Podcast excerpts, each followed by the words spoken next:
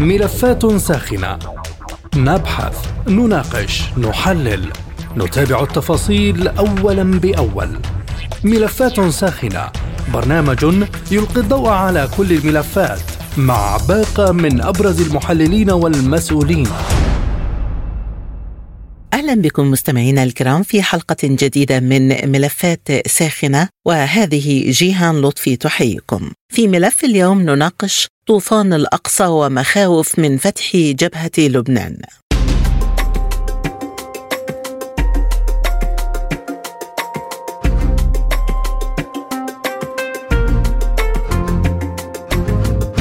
دخلت عملية طوفان الأقصى التي باغتت بها حماس إسرائيل في السابع من أكتوبر يومها الرابع وسط ردود فعل دولية واسعة النطاق وصلت إلى حد إرسال الولايات المتحدة حاملة الطائرات جيرالد فورد إلى شرق المتوسط لدعم إسرائيل. فيما توالت البيانات الغربية الداعمة لإسرائيل والعربية الداعية إلى وقف القتال والتصعيد والدولية التي ترى أنه لا بديل عن الرجوع للقرارات الدولية وحل الدولتين في خضم معادلة إقليمية معقدة تنذر بتداعيات كبيرة. ومع دخول حزب الله إلى خط المواجهة وسقوط ثلاثة من مقاتليه في الاشتباكات تتنامى المخاوف من فتح جبهة لبنان وما يمكن أن يترتب على ذلك من توسيع نطاق المواجهة إقليميا وسط تحذيرات لإسرائيل من احتمال اقتحام حزب الله لمستوطنات الشمال.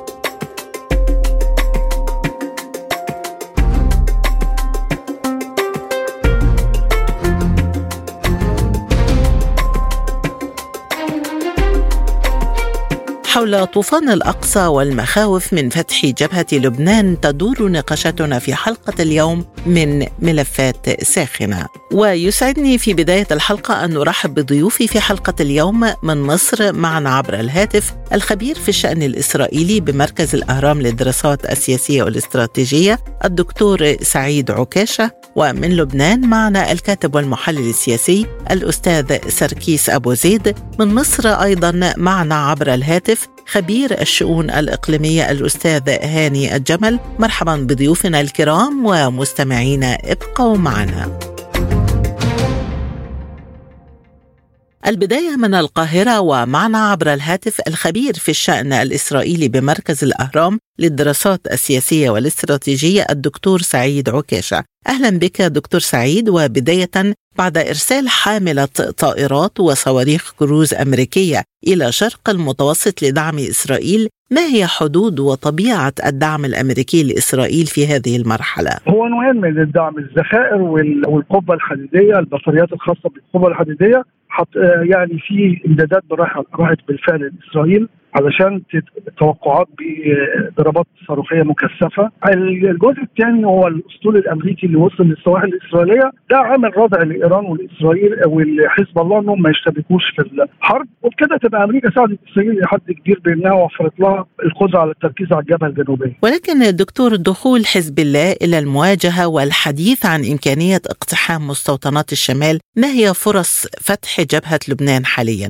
يعني بالحسابات المنطقية والعقلانية ما, ما أعتقدش إن ده يعني احتمال كبير لأنه يعني إيران لديها رغبة في إنها ما تقطعش مع الولايات المتحدة الأمريكية وبدأوا بعملية تبادل بين المساجين الأمريكان وإفراج عن أموال إيرانية وأمريكا إلى الآن ما وضعتش الخيار العسكري على الطاولة ضد إيران كما تطالب إسرائيل. فبالتالي إيران مش عايزة تقطع شعره معاويه مع أمريكا. بالنسبة لحزب الله الغضب اللي ترتب على تدمير البنية اللبنانية البنيه التحتية اللبنانية بعد 2006 ما زال اثاره إلى الآن موجودة. يعني الشارع اللبناني يتحمل يعني حرب أخرى قد تؤدي إلى تدمير يعني معظم مدنه يعني حسب كلام الإسرائيليين. وبالتالي في روادع كثيره إن حزب الله أو أو إيران ينضموا خاصة إنه لو انضموا في وجود الاسطول الأمريكي فإحنا أمام حالة حرب يعني مش إقليمية بقى بقت حرب عالمية يعني بمعنى من المعاني. اذا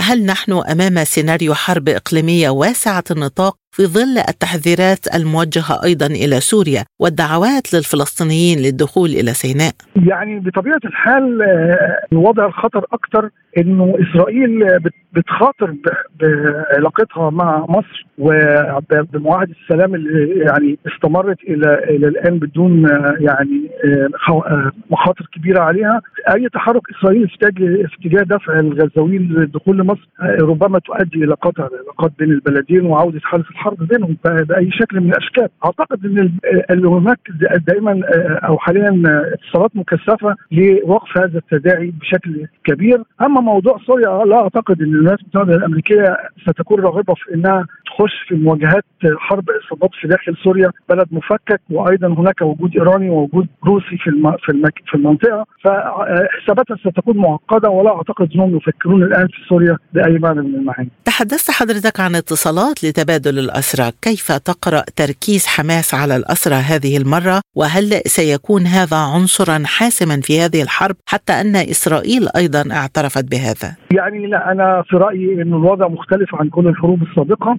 إسرائيل بتتعامل الآن على إنها لن يرضاها وجود اسرى لدى حركة حماس لاستكمال مهمة تدمير القطاع بأكمله. يعني هي الآن وده الوزير بن غفير امبارح قاله قال بوضوح اتمار بن غفير قال إنه الاتفاق اللي كان جوه المجلس الوزاري المصغر في الاجتماع الأخير اللي بدأ بيه شان الحرب كان إن الهدف هو تجريد القطاع من أسلحته.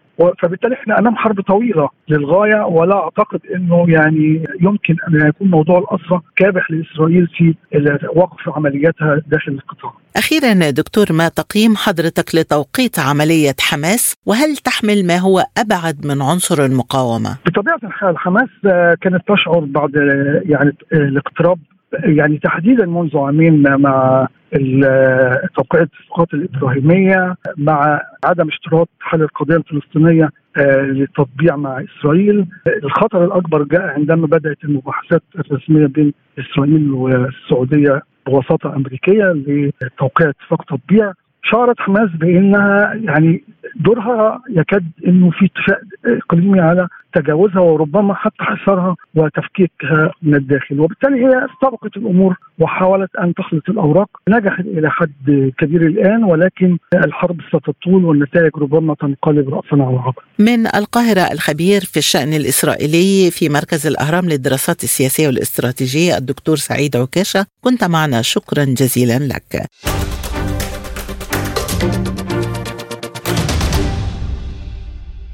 وحول فرص اشتعال جبهة لبنان معنا من بيروت الكاتب والمحلل السياسي الأستاذ سركيس أبو زيد. مرحبا بك معنا أستاذ سركيس. وبداية ما هي فرصة اشتعال جبهة لبنان خصوصا بعد التطورات المتلاحقة ومقتل ثلاثة من عناصر حزب الله. لما يكون هناك أحداث بهذا المستوى برأيي كل الاحتمالات واردة. طبعا هناك استنفار وهناك مناوشات وهناك أعمال عسكرية على جانبي الحدود مما يوحي بأن الأمور تتطور لكن حتى الآن ما زال هناك احتواء لهذه الصدمات لهذه الأعمال العسكرية دون أن تتوسع خارج الحدود المرسومة لها. لذلك عملية توسيع الجبهة أو دخول لبنان بحرب مباشرة واسعة أنا برأيي هذا مرهون أولا بالاتصالات والمفاوضات التي تجري الآن على مستوى دولي عالي من أجل احتواء الأزمة وعدم توسيعها. ومن جهة أخرى هناك احتمال بأن تدخل بعض الأطراف وأن تقوم بأعمال مما يؤدي إلى فعل وردات فعل مما يؤدي إلى توسيع الجبهة. لذلك أنا أقول بأن لا أستطيع أن أحسم بأنها ستتوسع أو سيكون هناك احتواء لأن ذلك مرهون. أولا بالاتصالات التي تجري بين الدول من أجل احتواء الأزمة ومن جهة أخرى حسب تطور المناوشات التي تحصل على الحدود. وإذا في حال قامت إسرائيل بعدوان واسع على غزة هذا ممكن أن يؤدي إلى توسيع الجبهات ودخول الجبهة اللبنانية على الخط. بالحديث عن الاتصالات كيف تقيم وصول قوات فعلية أمريكية على متن حاملة الطائرات؟ وهل يمكن أن تنخرط الولايات المتحدة في الحرب وفي هذه الحالة كيف يمكن أن يكون مسار الحرب؟ أنا أستبعد دخول أمريكا مباشرة بالحرب لأن هناك قرار أمريكي بعدم التدخل ميدانيا بالحروب وعدم إشراك القوات الأمريكية مباشرة ولكن هذا العمل هو نوع من الاستعراض الأمريكي من أجل إعطاء دعم معنوي لإسرائيل بس ولكن أستبعد أن تتدخل الولايات المتحدة الأمريكية مباشرة وهذا نمط من سياستها لأنها لا تريد أن تقدم خسائر مجانية وعندما يكون لديها قدرة على توريط حلفائها أو على افتعال مشاكل داخلية بين داخل الدول، لذلك استبعد كثيرا دخول أمريكا مباشرة في المعركة. إذا إلى أي مدى يمكن لإسرائيل القتال على أكثر من جبهة في ظل الاضطرابات الداخلية في إسرائيل وفي ظل اشتعال أكثر من جبهة في محيطها؟ أثبتت إسرائيل بأن الجيش الإسرائيلي غير متماسك وهناك ثغرات كبيرة داخل هذا الجيش من ناحية تماسكه من ناحية قدراته من ناحية المخابرات لعده جوانب. لذلك أستبعد أن تكون إسرائيل قادره على خوض معركة على أكثر من جبهة أو حرب طويلة لأنها لن تستطيع أن تحسم النتائج خاصة أن الواقع الجغرافي لمساحة إسرائيل ومساحتها لا يسمح لها بالدخول بهذا النمط من الحرب خاصة بأنها تواجه آه، قوى مقاومة قادرة على المجابهة العسكرية المباشرة وأثبتت آه، من خلال آه، حرب تموز مع حزب الله والآن مع حماس بأن هناك قدرات متطورة عند المقاومة لا تستطيع إسرائيل أن تواجه حرب على عدة جبهات، لذلك بنفس الوقت لا تستطيع أن تخرج مهزومة لأن ذلك سيؤثر وينعكس على موازين القوى داخل إسرائيل خاصة بأن هناك خلافات داخل الحكومة وهذا ممكن أن يؤدي إلى استقالة الحكومة أو تشكيل حكومة طوارئ أو آه، أي مخرج آخر لذلك أستبعد أن تدخل إسرائيل بشكل واسع ولكن أحيانا هناك مغامرات هناك حسابات خاطئة هناك محاولات توريط هناك حسابات داخلية أحيانا ممكن أن تؤدي إلى بعض المغامرات الغير محسوبة والتي سيكون لها أكيد نتائج سلبية. إسرائيل هددت بضرب سوريا إذا دخل حزب الله والإمارات أيضا حذرت الأسد من الانخراط في الحرب. هل نحن أمام سيناريو دولي محدد يضم سوريا خاصة أن سوريا لم تعلن أنها ستدخل إلى هذه المواجهة. لا طبعا هذا نوع من الضغط لأن البعض يعرف بأن هناك محور مقاومة متماسك بين سوريا وإيران والمقاومة. لذلك هذا التهديد هو نوع من الضغط آه، المعنوي أو نوع من توسيع الجبهة من أجل إدخال وسطات عربية من أجل إيجاد مخارج الموضوع. ولكن عمليا سوريا ليس لها دخل في بهذا الموضوع. بالإضافة بأن إسرائيل آه، تقوم دائما بقصف مواقع داخل سوريا دون أن يكون هناك إمكانية رد لأن سوريا ليس في حساباتها الآن أن تدخل بعملية مواجهة عسكرية مع إسرائيل. في تقديرك أستاذ سركيس هل إيران لها دخل مباشر في هذه العملية المباغتة من حماس؟ لا واضح من الدعم ومن السلاح ومن التدريب يعني هناك طبعا علاقات تحالفية بين إيران وجبهات المقاومة. ربما هناك تبادل خبرات هناك مساعدات تقنية بس ولكن ليس هناك تدخل مباشر أو هناك مشاركة مباشرة في في العمليات. بس ولكن طبعا هناك تحالف أو هناك تعاون بين إيران ومنظمات المقاومة التي توفر لها الدعم بأشكال مختلفة. أخيرا طوفان الأقصى جاء في توقيت حرج لأوروبا والولايات المتحدة، برأيك أستاذ سركيس هل كان هذا من قبيل المصادفة أم سيناريو محكم مسبقا؟ بصراحه أنا أعتبر بان المشكلة الأساسية هي داخل فلسطين، يعني الممارسات التي قامت بها آه، إسرائيل ضد المقدسات الإسلامية والمسيحية ضد الأقصى، الممارسات التي تمارسها ضد المواطن الفلسطيني، الاعتداءات المستمرة، تطويق آه، ومحاصرة آه، غزة، كل هذه الأسباب الموضوعية أدت إلى تفاقم الوضع وأقدام حماس على هذه الخطوة، ولكن طبعا حماس أيضا اختارت توقيت لأن هناك وضع دولي، هناك حرب أوكرانيا هناك عدة آه، ظروف إقليمية ودولية ربما اختيار التوقيت آه، ساعد حماس على الأقدام على هذه آه، العملية ولكن الأسباب الفعلية هي بسبب الممارسات الإسرائيلية ضد الشعب الفلسطيني. من لبنان الكاتب والمحلل السياسي الأستاذ سركيس أبو زيد كنت معنا شكرا جزيلا لك.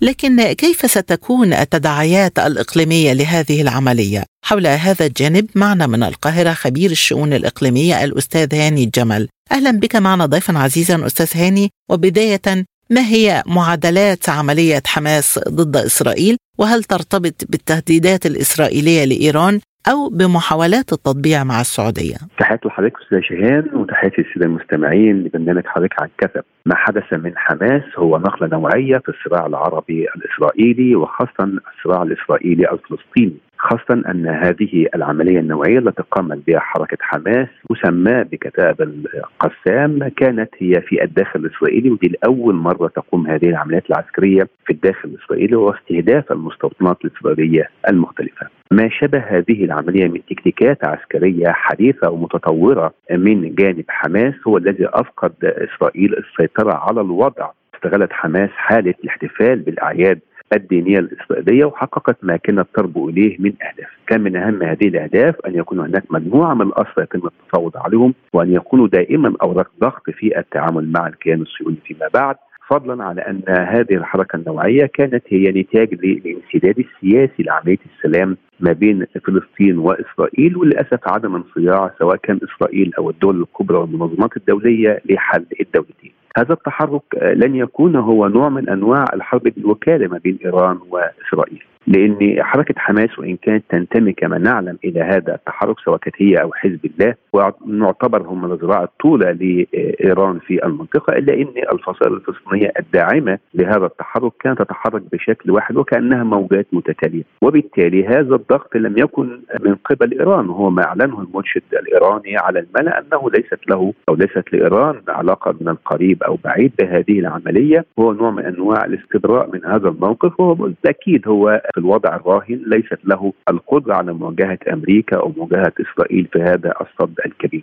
خاصة إن إيران تحاول أن تحسن علاقتها مع أمريكا وتحاول أن تأخذ العديد من الأموال المجمدة لدى الإدارة الأمريكية مقابل الافراج عن الرهائن وهذا ما تم في اتفاقية كانت برعاية قطر. ايران إن كانت تحاول أن تتخلص أو تحاول أن تغسل يدها من هذا الاتفاق أو هذه الهجمات من حماس هو وضع راهن جدا لأنها كانت ايران بتحاول تعمل عملية تصفير المشاكل لها في منطقة الشرق الأوسط وبالتالي انصاعت للاتفاق التاريخي ما بينها وبين السعودية برعايه الصين ومن ثم دخلت في تحالفات سواء كان في قمة البريكس مع مصر والسعودية والإمارات ومن ثم أيضا انعكس ذلك على فكرة تواجدها في قمة العشرين وبالتالي إيران لن تستطيع أو لن ترغب أن يكون هذه المشاكل المتأججة في إسرائيل هي ضارعة في ذلك لأن ذلك يؤثر عليها بشكل كبير جدا سواء كان سياسيا أو اقتصاديا وطبعا ده يغير تعامل المجتمع الدولي معها خاصة محاولتها في امتلاك برنامج نووي تستطيع من خلاله إيران أن تدخل النادي النووي الدولي. لكن هل هذه الهجمات تؤثر على العلاقات الإيرانية السعودية؟ أعتقد لا، لأن السعودية هي التي سوف تتصدر المشهد فيما بعد في الأيام القادمة في محاولة تهدئة الأمور ما بين فلسطين وما بين إسرائيل. طبعا بجانب مصر وبجانب العديد من الدول العربية لأن ما كانت تطمح إليه السعودية وإسرائيل في الأيام الماضية بتطبيع علاقات فيما بينهم كانت من أهم شروط المملكة العربية السعودية هي إيجاد حل سريع وشامل للقضية الفلسطينية ومحاولة العودة لمبادرة السعودية التي أطلقتها سنة 2002 أو التعامل على حل الدولتين أو محاولة أن يكون هناك ملجأ جديد لحل الأمور في القضية الفلسطينية. وبالتالي لن تتساوم المملكة العربية السعودية على حقوق الفلسطينيين التاريخية حتى تحقق هذه الاغراض الخاصة بمحاولة التطبيع مع الجانب السعودي خاصة إن الأهداف السعودية بالتطبيع مع إسرائيل كانت تهدف أيضا لتحسين علاقتها مع الجانب الأمريكي ومحاولة أن يكون هناك امتلاك برنامج نووي سلمي فضلا على توقيع اتفاقيه دفاع مشترك ما بينها وبين أمريكا. فبالتالي هذا الطرح بأن تكون إيران لها اليد الطولى وانها تعرقل من علاقاتها ما بين السعودية وبين إسرائيل وبين أمريكا أعتقد انه طرح بعيد بعض الشيء لأن المصلحة الإيرانية في الوقت الراهن والتي للأسف عصفت بها العقوبات الاقتصادية عصفا شديدا فضلا عن الوضع الداخلي المتردي بالنسبة للمواطنين. يصعب على إيران في الوضع الراهن إنها تدخل في صراع إقليمي أو دولي شديد. ولكن تحركات حماس وكتائب القسام بجانب الفصائل الفلسطينية. الداعمه لهذا التحرك هو كان نتاج للانسداد السياسي الكبير الذي شهدته الفترة الماضية. وان ابتلاع الفصائل الفلسطينية في مصر كان ينذر بأن هناك تحرك من هذه الفصائل لأن لم يكن هناك توافق بشكل كبير على المعطيات، كان هناك اختلاف في آلية التعامل مع الوضع. الراهن، كانت الرئاسة الفلسطينية تدعو إلى أن يكون هناك فتح قنوات دبلوماسية والتواجد على المنظمات الدولية ومنصاتها المختلفة لعرض القضية الفلسطينية وحصول فلسطين على العضوية الكاملة ومن ثم الضغط على إسرائيل في العديد من المنظمات منها محكمة العدل الدولية وما شابه، لكن كان حماس له رأي آخر إنها تقول ان يجب أن يكون هناك الند للند في الصراع. في ضوء هذه المعطيات هل ستكون لهذه العملية تداعيات إقليمية وهل تحمل دعوة المتحدث العسكري الإسرائيلي للفلسطينيين للدخول إلى مصر نذر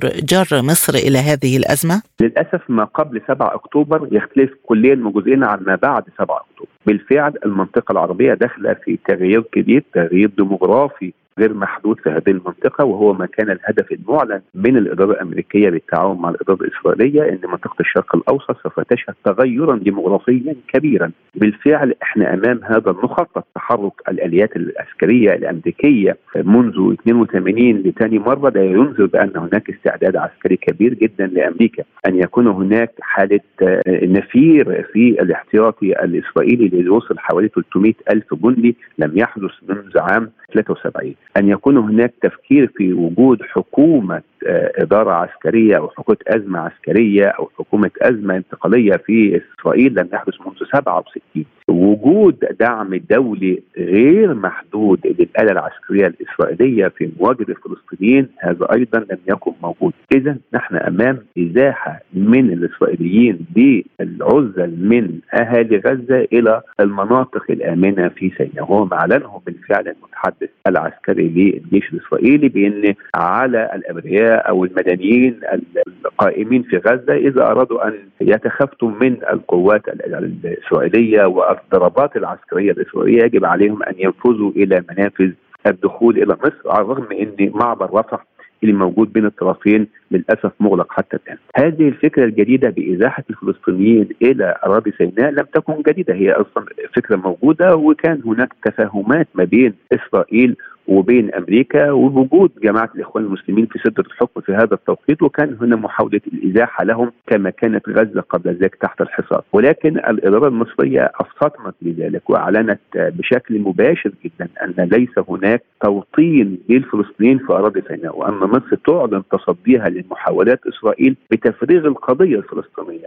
والتصدي لنزوح الفلسطينيين إلى سيناء. فكرة هنا عدم الرفض المصري تؤكد على أن مصر لا تريد تفريغ القضية الفلسطينية من حقوقها التاريخية وأن تكون هي البديل والملاذ الآمن للأبرياء وبالتالي تصدير الأزمة لمصر في الداخل، مصر شهدت عبر عقود عديدة العديد من المحاولات الإرهابية التي للأسف أثرت على الأمن القومي والتنمية في سيناء وبالتالي كان تأثيرها سلبي جدا على الحكم في مصر فترة طويلة جدا.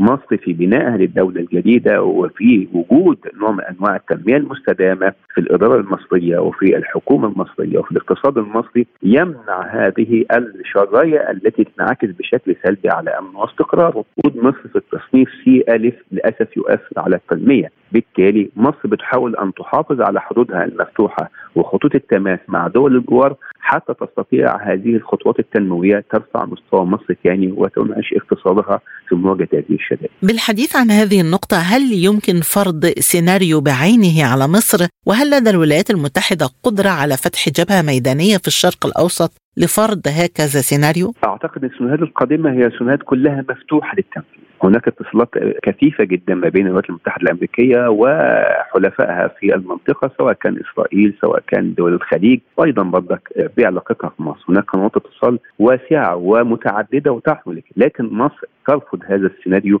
الذي يحاول أن يفضي القضية الفلسطينية وإزاحة الفلسطينيين إلى قطاع من قطاع غزة إلى شمال سيناء. هذه السيناريوهات قد تكون منها فتح الحدود مع الاردن، كان يكون فتح منها فتح العديد من المعسكرات للفلسطينيين في لبنان كما هو حادث في الوقت الراهن.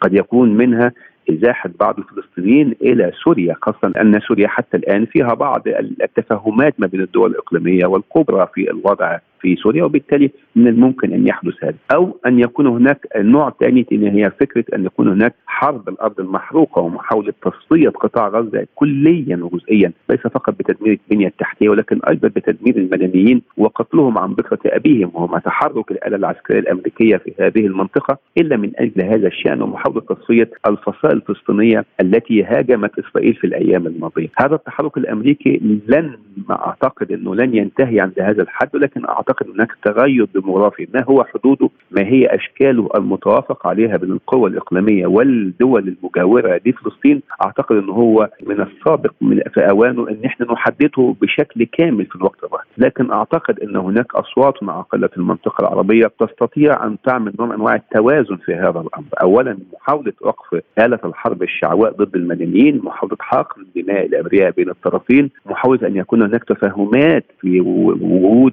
قنوات اتصال دبلوماسية لانفتاح الانسداد السياسي ما بين فلسطين وإسرائيل ومحاوله أن يكون هناك وضع جديد في التعامل مع القضية الفلسطينية ومحاولة أن يكون هناك حلول خاصة أن الأيام الماضية شهدت نوع من انواع التعسف الإدارة الإسرائيلية تجاه المدنيين العزل من فلسطين ومحاولة السيطرة أو ضغط على الاقتصاد الداخلي للمقدسيين وفضلا عن محاولة التغيير الديموغرافي للأماكن المقدسة في فلسطين ومحاولة أن يكون هناك توسع للمستوطنات والتي شملت تهجير العديد منهم أخذهم الفارين من الحرب الروسية الأوكرانية. هذه الخطوط الحمراء التي تعددها إسرائيل أعتقد أن ممكن الصراع الراهن ممكن يعيد سيناريو جديد في التعامل مع هذه القضية ولكن دون عبور الحدود المصرية والتي أكدت أن الحدود المصرية خط أحمر لن يتم عبوره من قبل.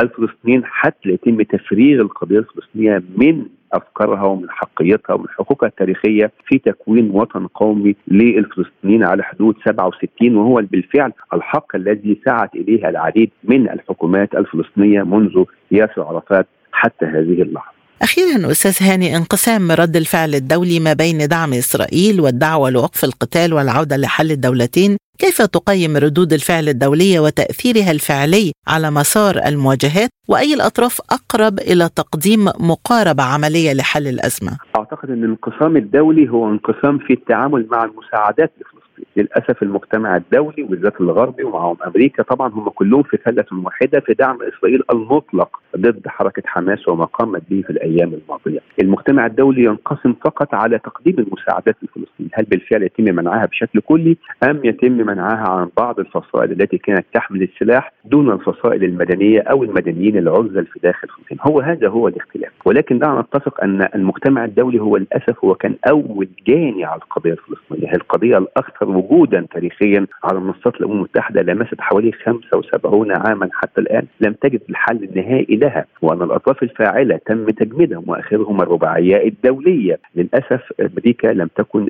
الوسيط النزيه في التعامل مع الأزمة بين فلسطين وإسرائيل. وبالتالي كانت نوع هي كمان هي داعم كبير جدا لإسرائيل ودايما ما تعطي لها الأفضلية في المنطقة العربية سواء كان بالتسليح من خلال اتفاقيه التعاون المشتركه العسكري بينهم أو من خلال الضغط باستخدام الفيتو ضد كل القرارات الإقليمية الأمم المتحدة أو مجلس الأمن ضد إسرائيل. وبالتالي للأسف هذه الحالة من الغيبوبة والضبابية الدولية تجاه القضية الفلسطينية ومحاولة حلها. طبقا بمبدا حل الدولتين والعودة لحدود 67 للأسف هو ما أدى إلى انفجار الوضع الراهن وبالتالي أنا لا أعتقد إن الحياة هتقف عند هذا الحد. بل إن هذه المنطقة سوف تشهد العديد من التحركات من الفلسطينيين، العديد من التحرك من الفصائل الفلسطينية الداعمة للوضع الراهن لأن حاله الانسداد السياسي الدولي والضبابية للأسف التي تم استخدامها حيال الفلسطينيين هو ما أدى لحالة الانفجار الشعواء التي لأول مرة نجد التحرك الفلسطيني في داخل الحدود الإسرائيلية. معنى ذلك إن الصراخات التي تأنى بها الفلسطينيين الأيام اللي فاتت لم تكن تسمع سواء كان في الداخل الإسرائيلي في الحكومة اليمنية الاكثر تطرفا أو حتى دول العالم المختلفة التي للأسف قد تستخدم بعض أوراق الضغط على اسرائيل ولكنها للأسف لا امتنعت عن هذا الاستخدام أما الآن فهي دايما تطلق الأبواق لدعم إسرائيل في مقابلة آه، فلسطين وأعتقد إنه من غير العدل أن يكون هذا هو المبدأ يجب أن يكون هناك حل للأزمة اولا حتى يكون هناك نتائج مقبولة لدى الطرفين في تهدئة الأوضاع وحل الدولتين. بحديثي إلى خبير الشؤون الإقليمية الأستاذ هاني جمل من القاهرة. نكون قد وصلنا إلى ختام حلقة اليوم من ملفات ساخنة. قدمته لكم جيهان لطفي وللمزيد. زوروا موقعنا على الإنترنت سبوتنيك dot ae. شكرا لطيب المتابعة وإلى اللقاء.